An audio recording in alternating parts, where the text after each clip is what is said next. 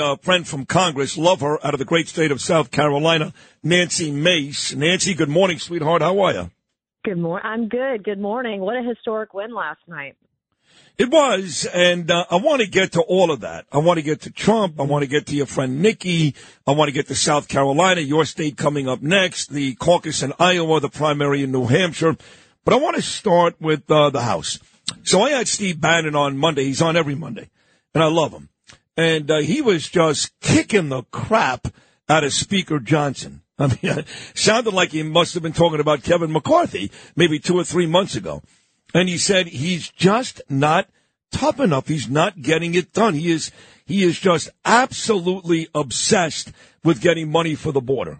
You know, he loves Israel. Like me, he's had enough of Ukraine. Most smart people have, by the way. Uh, but he's obsessed with getting money for the border. And if we, if the House can't do it, it, it, like Trump, shut down the government and blah, blah, blah. I know you and I talked about this not that long ago, but the Trump supporters are standing uh, very hard with that stance. What are your thoughts? Well, number one, I want to say that every bad deal that Mike Johnson inherited is the fault of the former speaker, and he inherited a nightmare. The second thing that I'm going to say is I've been in private meetings with different factions and corners of the Republican conference in the House and Congress, and my, no one is more conservative than Mike Johnson but he is dealing with different groups of people who are unwilling to draw a line in the sand on the border and attach HR2 or border security to appropriations measures, to spending, to CRs, whatever. They just refuse to do it. And we have to take a stand. I agree with Bannon that we've got to take a stand on immigration and the border. And Trump's policies were the best. Hands down, the border was locked down under President Trump. But we're dealing with members in our own party that um, won't push us to the next level, like get us there. And the American people are with us. And even Democrats in New York, Democrats in Chicago, they're angry at Joe Biden over the border. We have a huge opportunity here, but we have members in our own party that will will stand are standing in our way and that is the problem it's the establishment in DC that gets in the way of every good idea that conservatives have you want to name a couple of names I'm not naming names. I know. I asked you the same people. thing last time. you gave me the meetings with them. I'm, in, I'm in meetings with them. It's largely defense hawks yeah. right now, but I, uh, you know, my message to leadership has been dare them. You know, call their bluff. Put HR two on the floor with a CR or with another spending measure, and dare those Republicans to go back home and tell them why they voted against HR two. That's what we should be doing. But I'm not in charge. Yeah. I would burn the place down if I were.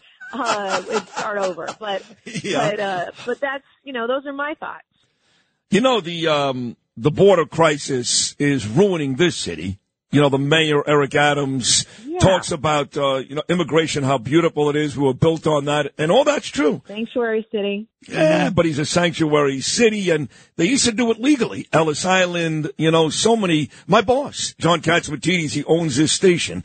Guy's a billionaire, more than one or two times mm-hmm. over. Ran for mayor. Sweetest man you ever met.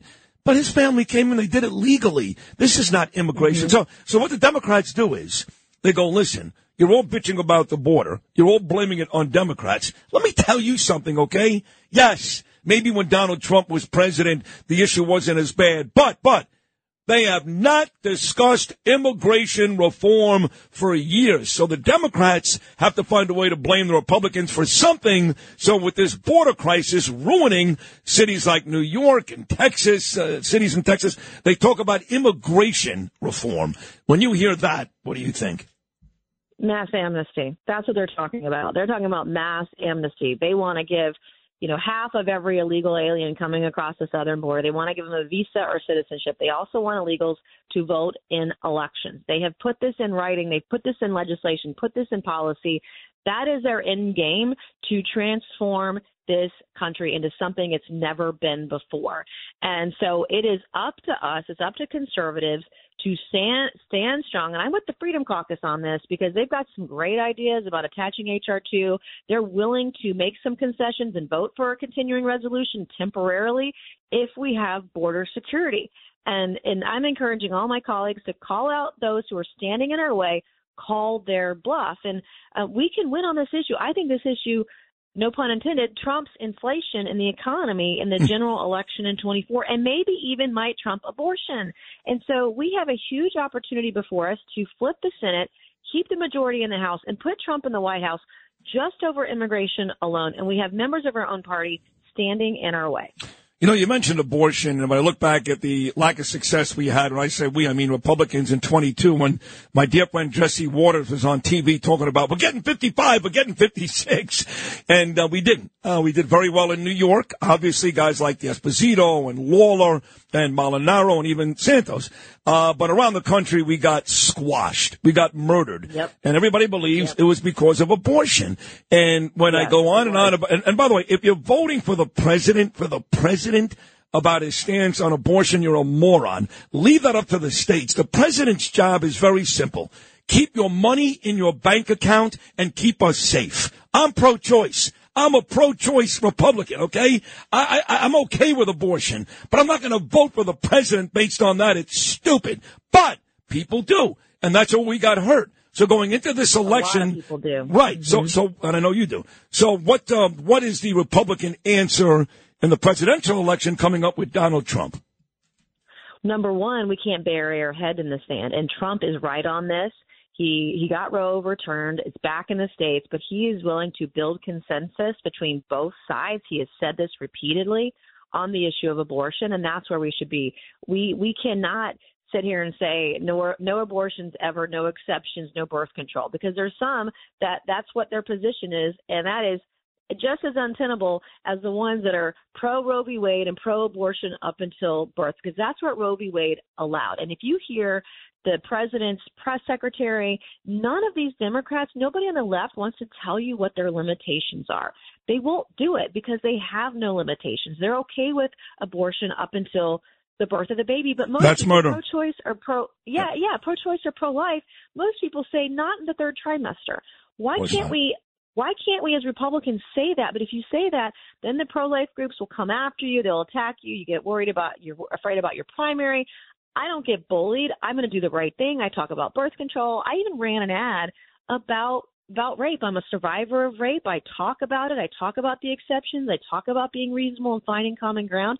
I'm the only Republican that I'm aware of that's ever run an ad about abortion, and I won resoundingly because I wasn't crazy and I was reasonable about it and saying somewhere there is some middle ground and some common sense and we can all get together on this. And that's a winning message, but too many Republicans are afraid to even bring it up. They just want to bury their heads in the sand, turn their backs on women, and that is a losing proposition for us in 24. I happen to agree with you. Nancy Mace, right here out of South Carolina. I'm going to take a short break. When we get back, Nancy Mace, now you've told me, and you're allowed to change it, amend it. You've told me in the past on this show that you're friends with Nikki Haley. You both rear mm-hmm. from the same state, South Carolina. Yet, if you go to Nancy Mace's Twitter or X account this morning, she did endorse somebody in New Hampshire. Was it Nikki Haley? You're going to find out. Nancy Mace with Sid coming back right into this.